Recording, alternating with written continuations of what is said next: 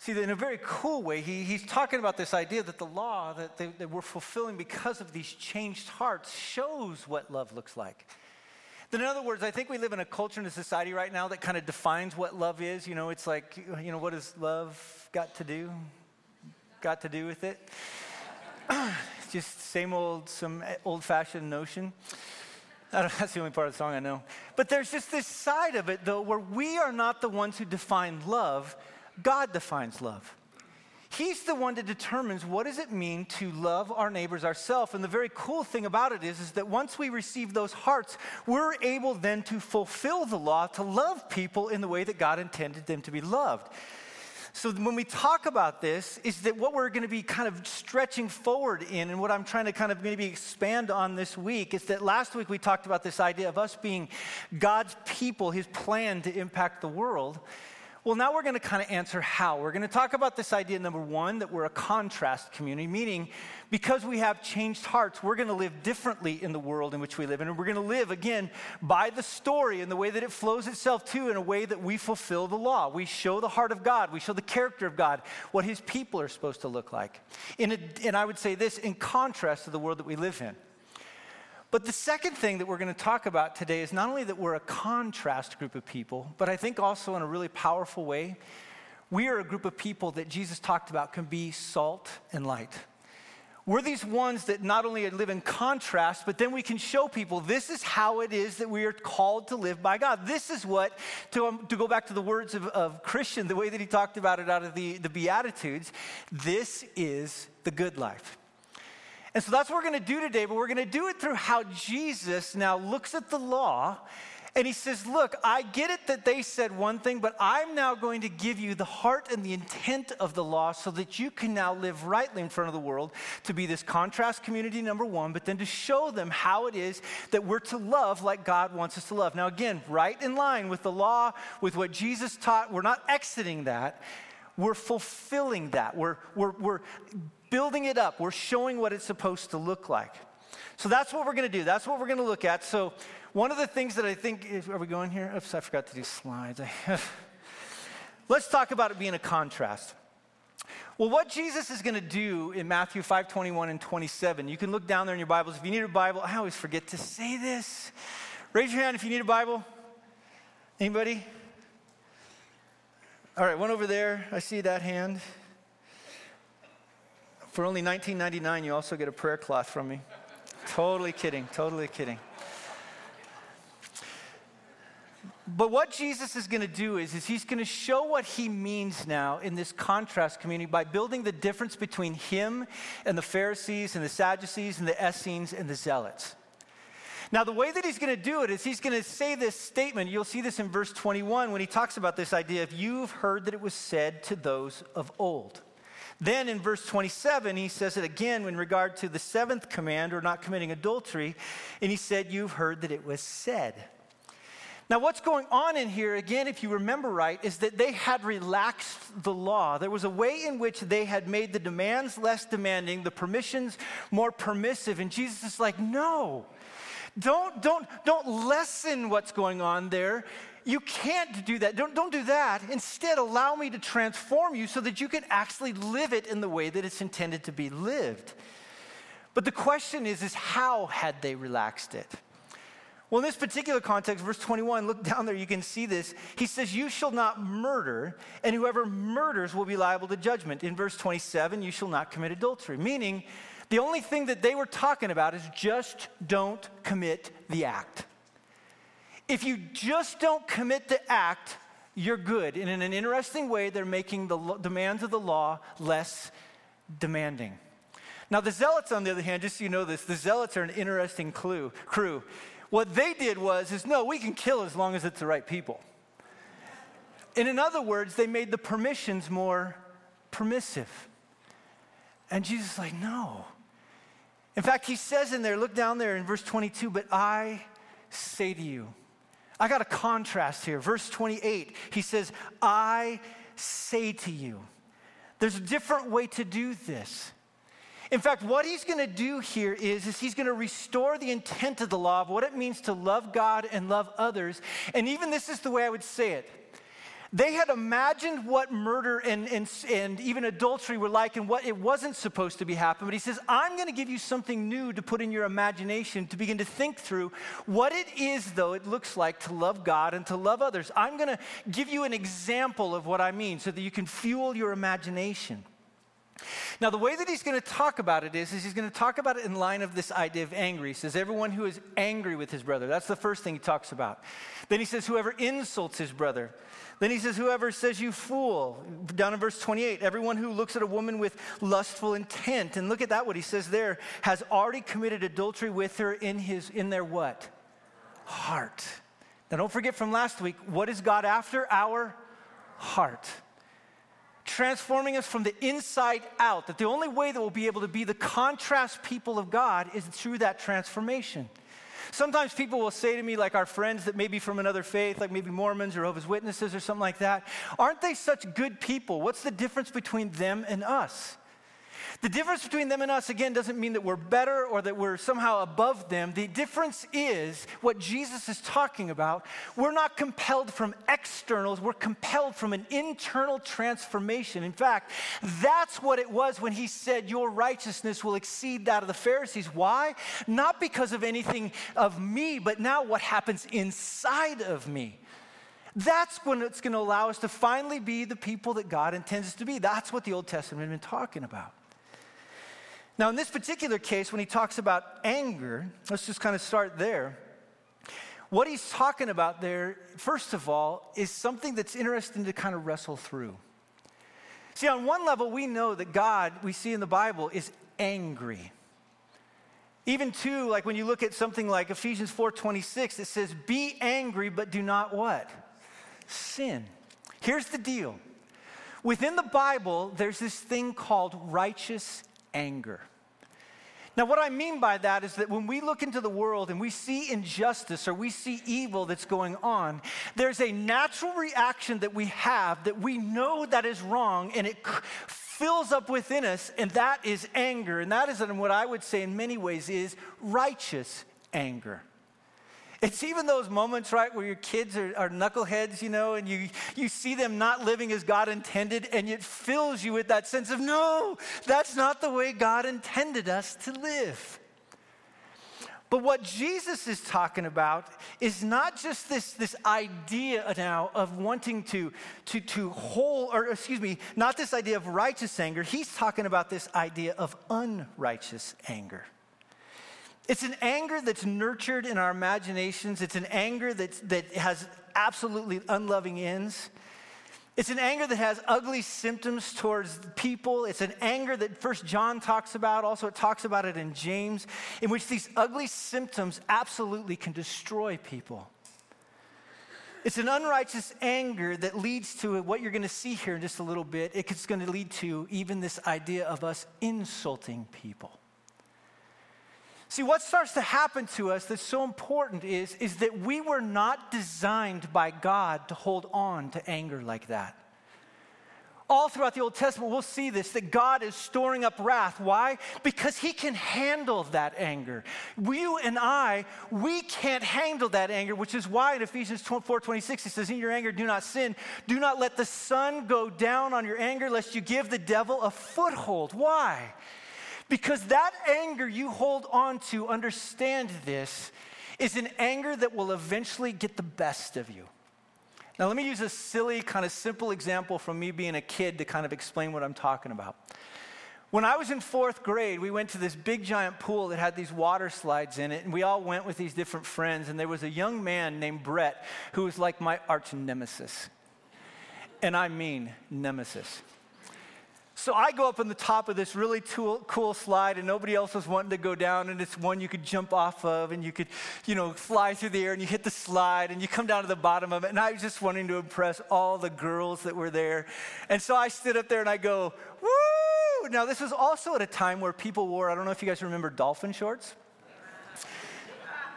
Brett proceeded to depants me in front of everybody. Yeah, nasty, awful thought, I know. And I was trying to roll up those shorts, if you remember dolphin shorts, to try to get them up. And all I could think of, I got to dive off this slide. And I just went. Now, the problem is, Brett was much bigger than me. And Brett being much bigger than me meant normally dudes, they just go up and poof. But if I would have gone, poof, he would have gone back to me, poof, and I would have gone, poof.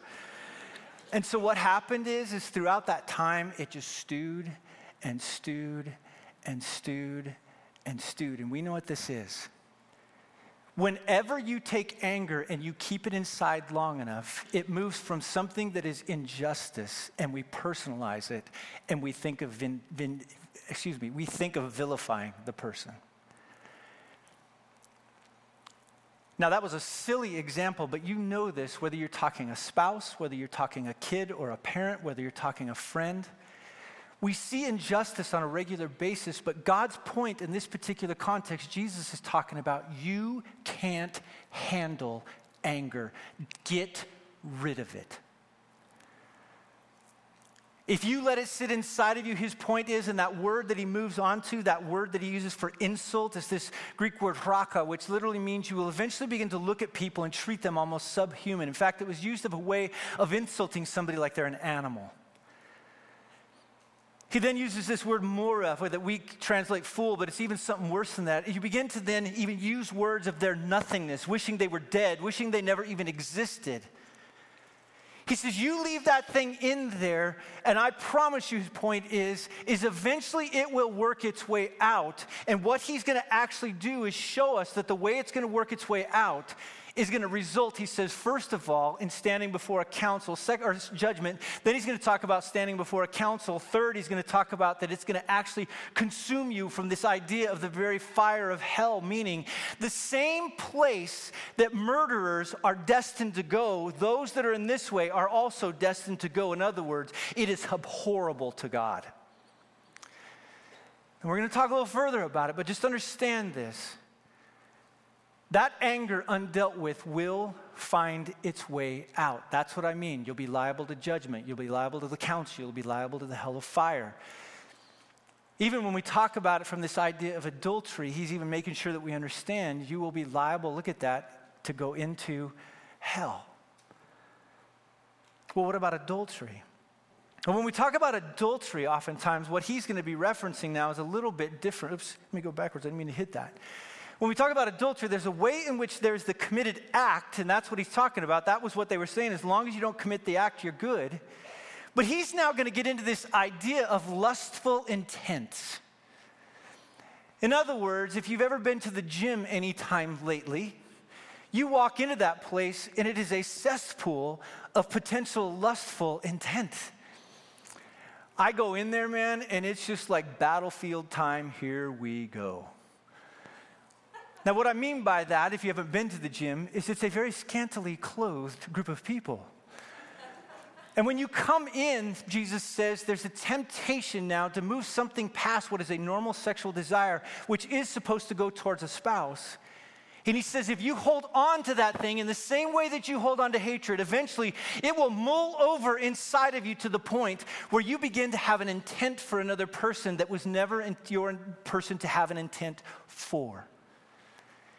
Jesus is looking at them saying, as a contrast community, you have to understand this. It's not just what's on the outside, it's what goes on inside of the heart. Now, let me show you this in regard to anger so I can kind of help you see this. When we talk about anger, again, there's this idea of righteous anger. It should absolutely be there. That's what we talked about in Ephesians 4 26 through 27. There is an anger, but we need to make sure that we don't sin. Well, why? Because if we hold on to that anger in a way that only God can handle it, and we don't deal with it and deal with it quickly, his point off that is eventually it's going to lead to unrighteous anger. Now, here's the thing about unrighteous anger, or even when we talk about unrighteous uh, kind of sexual desire, it will work its way out. And the way that he says it's going to work it out is either number one, it's going to work out in murder. Now, some of you might go, well, at least I've never murdered anybody. But the same place that murder comes from, the very same root of unrighteous anger, is the very same thing that develops insult. Meaning, the same plant that they go from, one of those particular leaves might be murder, but on the same plant on the other side of it is insult. Now, let me be careful here in just a second. Do not think in the back of your head, well, it's like, well, if I've already insulted somebody, I might as well kill him. That is illogical. What Jesus is talking about in this particular context is that in this life, if you murder someone, you will face the consequences of the sword of the government and you will be tried in front of people. You will not escape, well, you might, but you don't plan on it. But his bigger point is in the long term, both of them that practice such things are facing the same reality. He's wanting people to know that, man, if you use your imagination in that hatred towards other people, if you mull it over, if you let it sit inside of you long enough, eventually it will work its way out. And his point is that's not my kingdom. My kingdom doesn't do that. My kingdom is different. My kingdom is a, a one in which not only do we deal with what's going on the outside, but we deal with what's going on in the inside because the inside, Jesus said, is where things now begin to come out. Out of the abundance of the heart, the mouth what? Speaks. So let me just say this. When we talk about this particular reality, it is reprehensible to God, but I would even ask this question Is this your bent? Are you someone that loves to kind of insult the people that you have learned to hate? Are you a talker? Because this quote is a great one from John MacArthur that I want to read to you just so you can kind of hear it. Here's what it says It's possible for a person who has never been involved in so much as a fist fight to have more of a murderous spirit than a multiple killer. Many people, in the deepest feelings of their hearts, have anger and hatred to such a degree that their true desire is for the hatred, or uh, the hated person to be dead. That's what he was talking about with that idea of mora. The fact that fear, cowardice, or lack of opportunity does not permit them to take that person's life does not diminish their guilt before God. Whew, that was good. Now, again, listen to me. Just because you insult people does not mean you're not a follower of Jesus Christ. But what he's trying to show is, is that the same place in which murder is, is the idea of hell being that right place for it, he's saying, look, the same outcome is this idea of the insult. My people, his point is, we are not to be like that. Our mouths, he says, are different. So, what about sexual desire?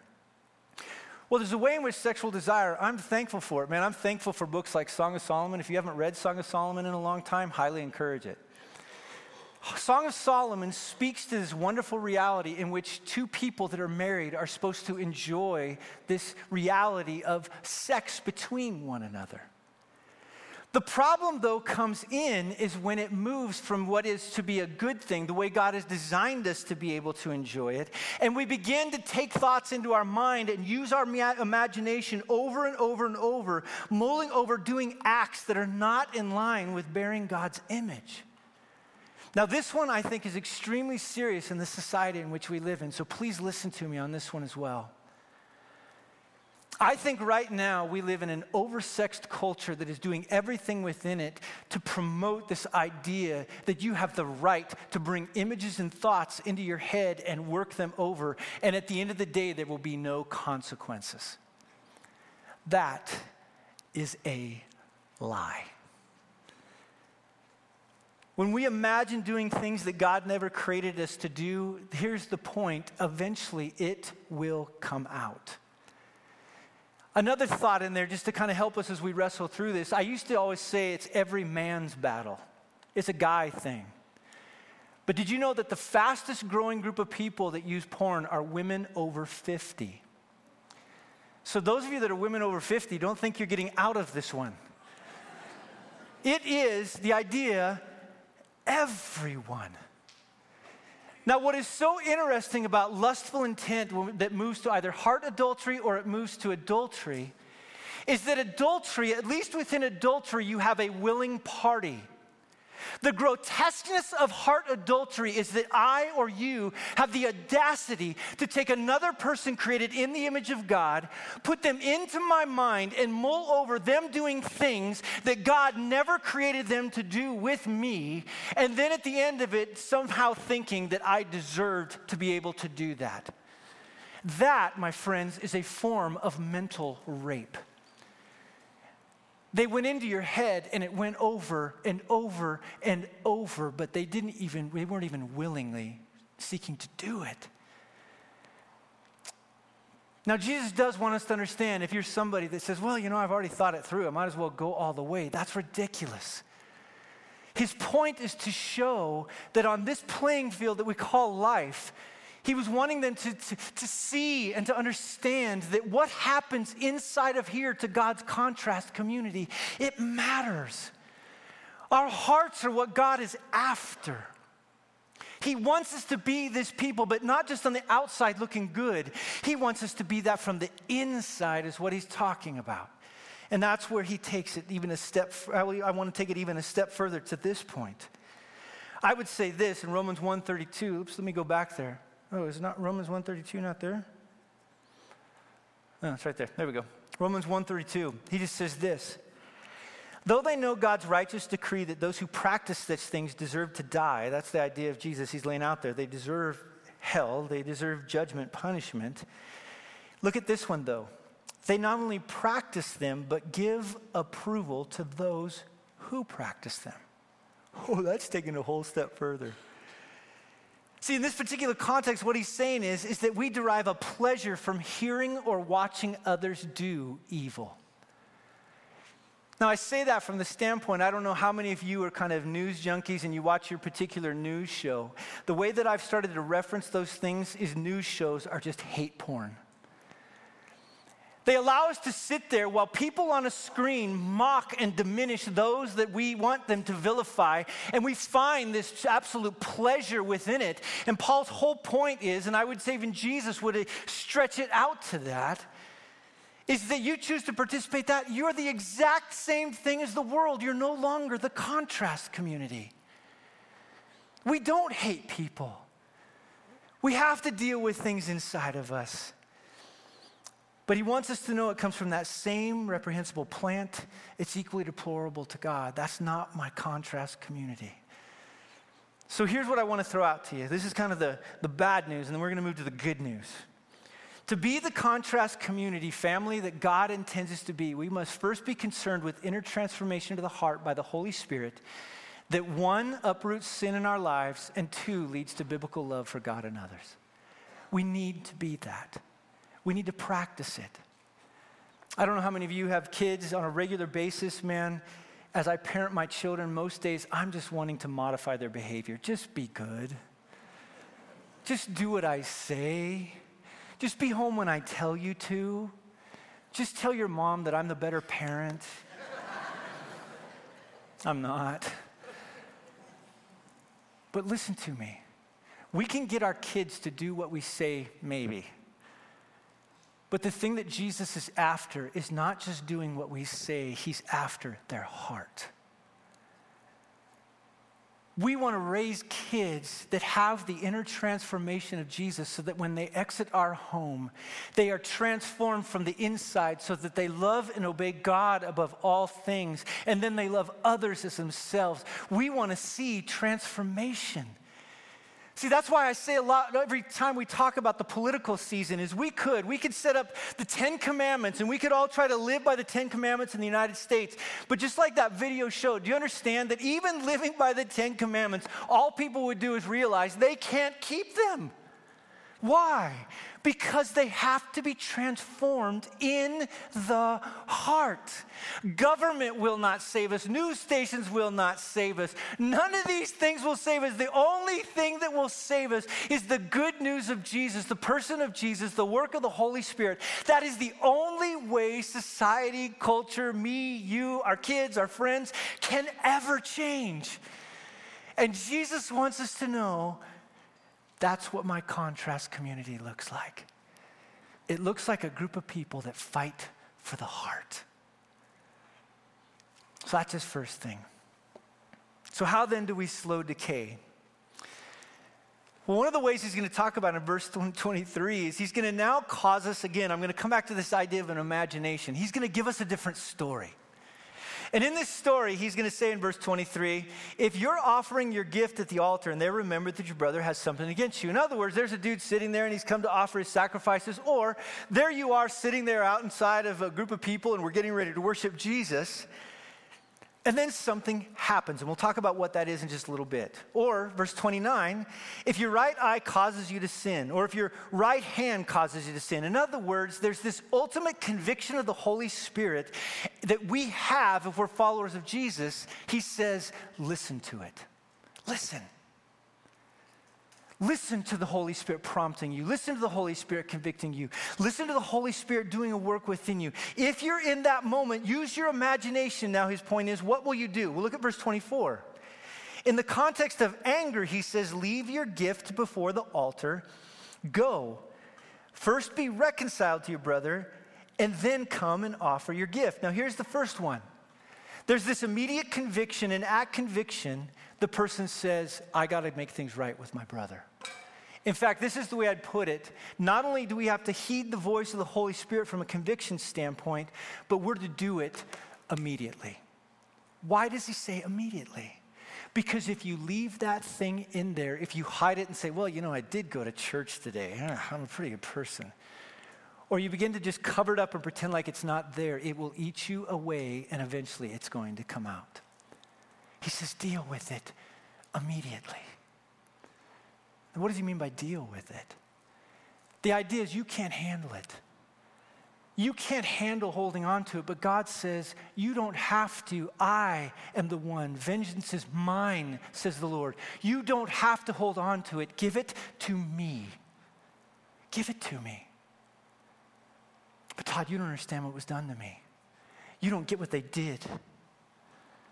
They deserve my wrath. And I would say to you, if you're talking about another brother and sister in Christ who have been freed from the wrath of Jesus, what gives you any right to put that wrath back on them?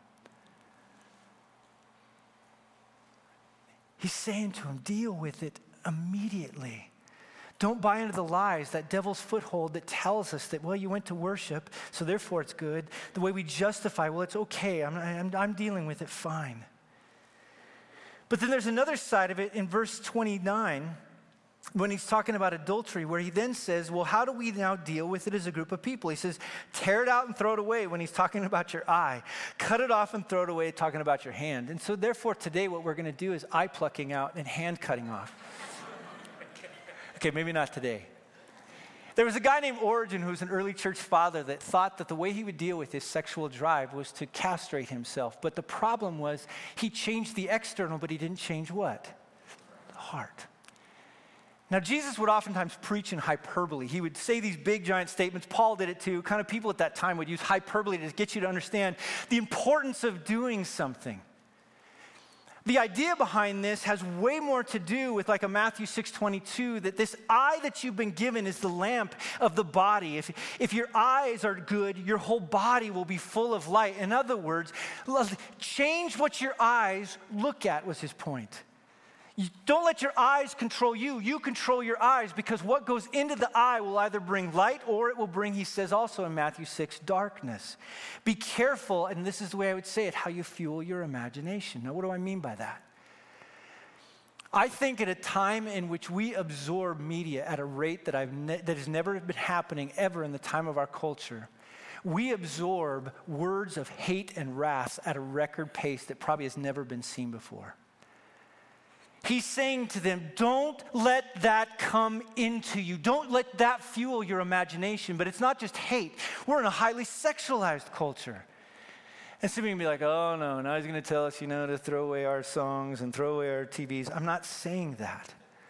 What I am saying to you, though, is be careful what you see. Be careful what you allow to get into your imagination. Whether it's me or many people that I've worked through on issues of hatred or worked through on issues of, uh, of sexual sin, it always starts by just allowing it into the head for a little while. And it grows. And we feed it. And it grows. And we feed it. And it grows. And we feed it. And then all of a sudden we look at ourselves and realize we are trapped. Jesus' point is not only to deal with it immediately, but his other point is, is to deal with it viciously. We're not supposed to maim ourselves, but we are to hate our sin. We're to use the Bible to fuel our hatred, again, not for people, but for our sin. But not only to fuel it, but I would say in another way, we're to fuel now a, a desire to do the right thing. Like that's what he's going to talk about in 121 through 22 when he talks about that idea of reconciliation. In verse 20 says, 21, we, Colossians 1.21, it talks about this idea that you used to be God's enemies. You used to be separated from him by your evil thoughts and actions. Yet now he's reconciled you to himself through the death of the Christ in the physical body. As a result, he has brought you into his own presence. You are holy and blameless as you stand before him without a single fault. So, in other words, when we understand this idea back here about reconciliation, he expl- Paul explains it in 121 is God doing an incredible work within you. But there's more. In 2 Corinthians 5:18 through 19, Christ, it says, reconciled us to himself and gave us the ministry of reconciliation. We're to work it out amongst ourselves. So much so that now in Colossians 1 19 through 20, that we are now seeking to reconcile all things, to join God in what he's doing. And that's why he talks about in Ephesians 2:16 this idea that this is what ends the hostility between people that have had enmity between one another. It's not just that we're to do away with something, we're to do the exact opposite. We're to be reconcilers. Now, one of the things that I think that was huge within my life, now I can kind of talk about it, that my dad has passed away. My dad and I had a terrible relationship for about 20 years. It was one of those things, I don't know if you've ever had it, but you just long for it to be restored. And he and I did some not wise things that just caused more friction and more brokenness. Now, in the back of my head, I always thought, man, I want to reconcile with that man who's my father. And I remember finally him looking at me and saying, you know, we need to deal with this. And, and I told him, man, I've been praying about this forever. There's just hostility between us. And all of a sudden, he said these amazing words Please forgive me. And I said, Tell me the 10 things you want to ask for forgiveness for. Tonight. And he just began to rattle off all of these different things. Next thing I know, I'm asking for forgiveness. Jesus' point is we reconcile because we're a contrast community that's intended to bring salt and light to the world. And even Christians going to talk about it in a couple weeks, even reconciling with our enemies. He says, That's how far I want this contrast community to go. I want you to rub that salt out into the world. I want that light to come out where now truth and love is brought to bear and hope in such a way that they realize that they live inside of a world that is lost and dying and falling apart. And while the church and God's people are not perfect, we're at least seeking to bring to bear this salt and light in a world that I would say is desperate for it. Jesus is saying, be that. So let me, let me just give you a few things to kind of think through. At the very end, you can snap your picture if you want to, but when I walk with people through reconciliation, these are kind of the steps that I use with them. One, I always look at them and I say, hey, before you go immediately, pray. Pray because it's not just that you've sinned against your brother, you have sinned against God. I say, ask the Holy Spirit for insight because whatever you think you did wrong, you probably did more. Ask the Spirit to convict you. You know this. God loves to bring truth to the surface so that we can be reconciled. Confess, I always say. Tell God, I was wrong. And then repent. But let me say this it is not repentance until you practice immediacy. Repentance acts quickly. As soon as you've dealt with it, you go and you confess or you confront to your brother or sister in Christ. You listen for unknown sin. Here's one of the things you might also look at them and say, Is there anything else? And God just might use that person to go, Yep, there's more. But let me say this be careful, because as you do this, you need to take responsibility for actual sin. Now, what do I mean by that? Just because somebody says you did something, make sure before you say, oh, yeah, yeah, I was wrong, just to try to be expedient to try to pull things together. If you don't mean what you're saying, or if it's not really some way in which you've sinned against them, you will keep that thing inside of you and you will mull it over in a very nasty way. Make sure you confess actual sin and then give and receive forgiveness. Take that forgiveness But take it in such a way that you understand what you're doing. I always tell people when we're dealing through these things, I, I say, I want you to write down everything that's what this person has done wrongly to you, and they write it down. And then I look at them and I say, okay, now when you ask them for forgiveness, you're going to take this and you're going to hand this to them and say, I need you now to take this from me as an act of forgiveness and to not ever bring it up again, but you're the one that has to live with it. This idea of, of forgive and forget is not true. Actually, it's forgive and still look down at those things and choose to still forgive. And one time, I'll never forget this the, li- the wife grabbed the piece of paper and she just stood up. And she started walking out of my office and she's tearing the paper. And I'm like, what in the world is going on? And so, like, husband and I are following, and she walks to the ladies' restroom. And I'm like, okay, I probably shouldn't go in there. What are you doing? This is a strange time to take a bathroom break. And she held those pieces of paper like this. And she just then put them in the toilet and hit flush. And she says, I forgive you. It was beautiful. But it's not only that, it's this we need to love through restoration, involve others if necessary. But one of the things that I think is so important is to reimagine the person biblically. When you've hated them for a while, it's always good to start to remember, oh, yeah, who are they? They're a son or a daughter of the king. They're, they're someone who's chosen. They've been made right. They're no longer a wrath bearer. But there are times, as far as it's possible amongst you, you can live with peace with all men, but sometimes people don't want to go there. But even in that time when people don't want to go there, man, you still love through patience. You involve others and trust the process. We're going to talk about Matthew 18 when we get to that point, but that's a process that we walk through to build restoration when the other person doesn't want to do it. But here's the thing the reason Jesus is bringing this up is because his community is supposed to look different. Now, let me just finish with this one. He talks about this idea of coming to terms quickly with your accuser. Now, in some ways, I'm going to let Christian answer this idea of love your enemies later on in Matthew 5. But I want you to notice that word come to terms what? Quickly.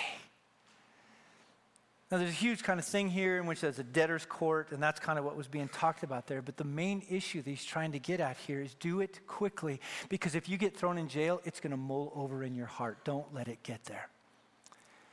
Bless those who persecute you, bless and do not curse them. Even 21, do not overcome evil by evil, but overcome evil with good. That's kind of what I think he's talking about. That's what I let Christian engage with. Oops. Now, sexual immorality. Let me do this and then we'll call it a, a morning. When it comes to sexual immorality, one of the ways in which I think it's important to understand about lustful intent is that we are designed not to engage in it, but to flee it. Let me just say this I think Christians should be great runners not physically, but from immorality. In this particular case, in 1 Corinthians, he says, Every sin that a person commits is outside the body, but sexually immoral person sins against his own body. You are one that is now a container of the Holy Spirit. You've been brought with a price. So no longer now you need to glorify God in your body. In other words, here's the first kind of principle of it is that flee sexual immorality when we talk about this idea of adultery. The other thing is we have to put to death what is earthly in, our, in, uh, in you sexual immorality, impurity, passion, evil desire, and covetousness, idolatry. On account of these things, the wrath of God is coming. We need to put them to death. In other words, we need to be vicious with them. And even Job, I love this one. I made a covenant with my eyes. If my step is turned aside from the way and my heart has gone after my eyes, and if any spot is stuck to my hands, and he even talks about this, uproot it, get rid of it. In other words, he's saying, God, I want these eyes and these hands to be used rightly. So here's how we fight sexual impurity when I walk with people through this. One, learn to flee immediately. The moment that you see yourself being tempted, learn to run. It's what I call with guys I'm working with the Joseph principle. When he started to kind of be allured in, we run. The other one is in that moment, man, we pray and we confess we repent for those things that have happened to us. But look at this one. It is not repentance, I've always told guys, until you walk openly with others. Not only confess your sins to God, but I have found the greatest disinfective against sexual sin is when I'm honest with others about it. If you're someone in here, man or woman, that's dealt that had a hard time dealing with sexual sin, the greatest thing you can do is, first of all, come before God. But the second greatest thing you can do is be honest about it with people. Don't let it sit and stew because it will get you. The other one is wield the axe wisely. Now, what I mean by that is some things need to be cut out. If you're someone that struggles with sin, can I just say this? Don't watch certain things. It's not that hard. Well, it's hard, but it's not that much of a difficult thing to be able to understand what needs to happen. But be careful. Turning off bad things does not cure the what? The heart. I had a guy one time come in, he's no longer here, so I don't mind telling the story. Um, but he came in and he goes, Man, I'm about $5,000 down. I go, $5,000 down? What happened? He goes, Well, I've thrown my computer into the tub. I've thrown my phone into the tub. He goes, If I could, I would throw myself into the tub, but I can't. You know, anyway, so he's just kind of talking it through. And I said, Well, how's it going? He says, I still have the same problem. I go, Because you must change the heart. Keep in step with the Spirit, and you will not gratify the desires of the sinful nature. If you're walking with somebody through sexual sin, help them to understand what it means to keep in step with the Spirit. And then teach them also. Sometimes we tell them, don't do this, don't do this, don't this. We forget to tell people what to do. Well, what do we do? Oh man, I dive into the Word of God. I dive into prayer. I dive into fellowship with other people. I reinvigorate my imagination about the right things, about the right pleasures. I allow the Word of God to get into my mind so that I might think the thoughts of Jesus, so that I might rightly now carry out things that He wants me to. But not only that, I need to reimagine people biblically. Now, what do I mean by that? Well, inside of the body, one of the ways we understand this is Paul said this in 2 Timothy 5 treat older women as mothers and younger women as sisters. Look at that. In all what? Purity. One of the greatest ways to combat sin when you look at someone, again, man or woman, whatever it is, is to treat them like family. Family doesn't do that unless you're from Arkansas. if you're from Arkansas, I'm just kidding. But it's this side of it. No, reframe that. And let me just say this one when you fail, and it's not if you fail in regards to just sexual sin in the mind, it's when you fail fail into maturity, not mediocrity. Oftentimes we fail in quiet. We fail on our own away from people. We fail in such a way that we don't ever deal with it. And the guys always look at me and they say, Well, what does it mean to fail in maturity? I go, Go back to step one. He goes, But when I get back to down to seven, if I fail again, I go, Well, then go back to step one. And you keep going back to step one over and over and over and over. And I think you get my point. Don't give up, fight. But then this one, can I just say this? Practice thankfulness and celebration. One time a dude came into my office and he's like, oh, I go, man, how you doing? He goes, oh, it's awful. He goes, it's only been a month. And without him knowing, I go, whoa! And he looks back at me, he goes, dude, scared? What, what are you doing? I go, dude, it's been a month. He goes, What do you mean? I go, A month. I go, You went for 15, 20 years doing the opposite. You've already gone a month, dude. And I got up out of my chair and I gave him a high five. I go, Dude, do you realize what God has done in you? The Spirit of God has controlled your libido in the way that you're supposed to control it for a whole month. He goes, But it's been a month. I go, But dang it, it's been a month. We celebrate. I would even say this in regards to anger. I think one of the main reasons that we go back to sin is because we aren't thankful and we don't have this sense of celebration. I think that's one of the greatest ways to put barriers to me going back into the way that I used to be. Why? Because we now bring it to its full completion where now we give praise where praise is due. And everything is supposed to go that direction. When it goes that direction, it brings it full circle. So here's what it is. Here's our first one. Big idea. To be the contrast community family that God intends us to be, we must first be concerned with inner transformation of the heart by the Holy Spirit that uproots sin in our lives and leads to biblical love for God and others. And here's the last one. To be salt and light community family, we must deal immediately and harshly with sin so that we use our imaginations to fuel biblical love instead of hate and lustful intent for our brothers, sisters, neighbors, enemies, image bearers, and then love in action, fulfilling the law and responding like Jesus did or would to them. If you're an English teacher, I know that's a run on sentence. but that's it.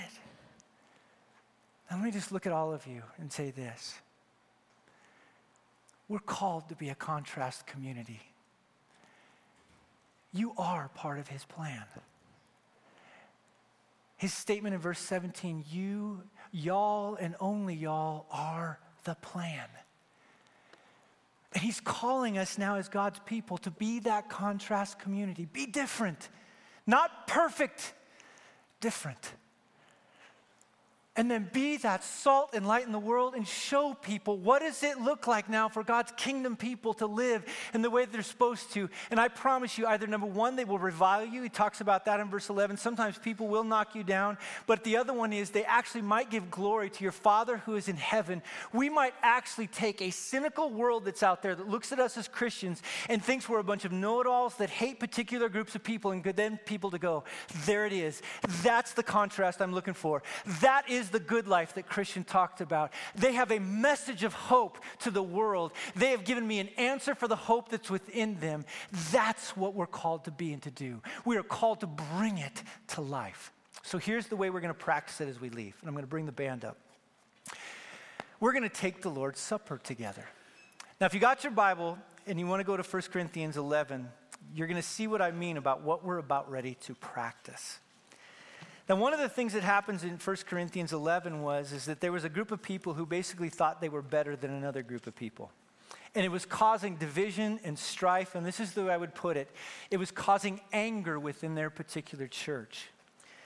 So, what Paul does with them is he now calls them, look at verse 27 if you eat this bread or drink the cup of the Lord in an unworthy manner, you will be guilty concerning the body and blood of the Lord. Let a person examine himself. Examine your heart. So let me just say this. We're going to take just a second and we're going to examine our heart. Now, I've always told my children that the devil dwells on Sunday morning. What I mean by that is, I don't know how many of you have fights and chaos trying to get to Cornerstone. My family does. And there are many mornings I have to look over at my wife and say, you need to confess your sin. no, I, I look at her and I just go, please forgive me. Now, the seriousness of this is, is taking this time to just go, Father, is there anyone, even in this room right now, that I have either, number one, hated within my heart, number two, I've begun to degrade them through insult and speaking ill of them in front of other people? Or even, don't do this though, but maybe just in your own mind, is there someone even that, man, I need to not look wrongly on them?